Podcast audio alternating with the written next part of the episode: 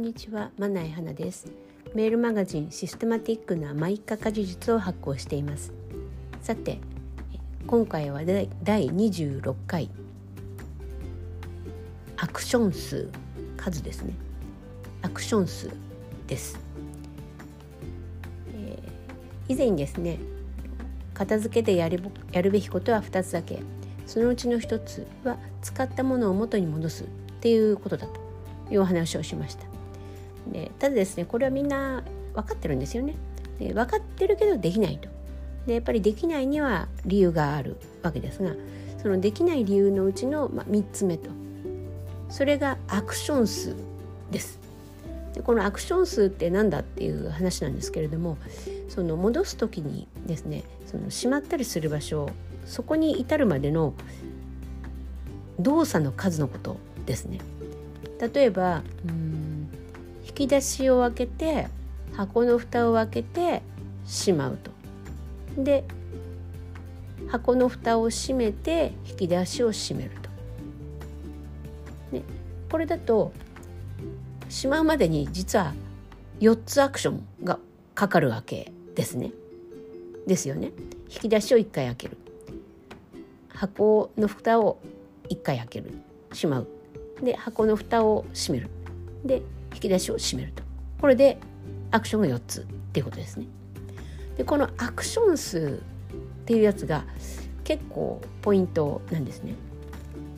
で特にポイントになるのは使用頻度よく使うと使用頻度が高いのによく使うものなのにアクション数が非常に多いという場合さっき言ったみたいな引き出しを開けて中の箱の蓋を開けて、うん、うん、そうですねさらに、うん、中でまとめてどっかに置いてそれからまた同じ道を繰り返して最後に引き出しを閉めるみたいなこういうアクション数が多い場合っていうのはしまわなくなっちゃうんですね。あの考えてみるとこれは当たり前だと思ってもらえると思いますね。そのいわゆる一つの手間がかかるってやつですよ。面倒くさくなっちゃうんですねしまうのがね。しかもそれが使用頻度が高いよく使うものであるのに毎回毎回それやんなくちゃならないと。これはねとっても面倒ですね。うん。あのこういうね日常のすごくちっちゃなこうした方がいいのかもしれないけどもあのちょっと手間なんだよなってやつはね見逃さない方がいいですね。これこそがままさになんか毎日の家事のかすかだけど確実にあるイライラなんですよ。でこういうのを無視せずになんとかならないかなって少しずつでもよくしていくと家事はだんだん簡単になるっていうことなんですね。なんでよく使うもの使用頻度が高いものっていうのはアクション数はできるだけ最小限にしたい。一番いいのは1アクションですね。でこれえそんな1アクションってどうやるって思うかもしれないけどこれ簡単ですね。例えば吊るすだけとかですね。あるいはその定位置が決まっていてその棚のどこかに定位置が決まっていてそこに置くだけと、ね、あるいは何かボックスに入れる場合でも箱のないボックスに入れるだけと。これだとワンアクションですよね。置くだけ吊るすだけ。蓋のない箱に入れるだけなんだから。ですよね。こういうのだとね片付けられるんですね。でおまけに取り出しやすい、まあ、よく使うんですからこの取り出すあるいはその収納する片付けるっていうのはあのでできるだけなんか最小限の手間で行えることが大事と。で逆に言うとですねたまにしか使わないもの使用頻度の低いものっていうのもまたありますよね。こういうのはアクション数とかどうでもいいんですよ。たまにしか使わないから。むしろそのものにふさわしいようにきっちりしまわれているってことが大事。例えば壊れやすいものはちゃんとこうなんだろう新聞紙にくるくるんであるとかプチプチが中に詰めてあるとかそういうことがしてあるっていうことの方が大事。アクション数は多くても構わないわけですね。でなおかつこのたまにしか使わないものっていうのは手の届けやすい取り出しやすい場所に置く必要がありません。だってたまにしか使わないんだから。1年に一遍だけとか。そうですね。お雛様とかクリスマスツリーとか最近飾る人いるのかな。例えばそういうやつが1年に1回しか使わないわけだからけど絶対それでなきゃいけないわけだから必要な時には必ずそれを取り出すっていうことをするわけですよ。だからそれは毎日手の届きやすいそういう場所に置いておく必要がないんですね。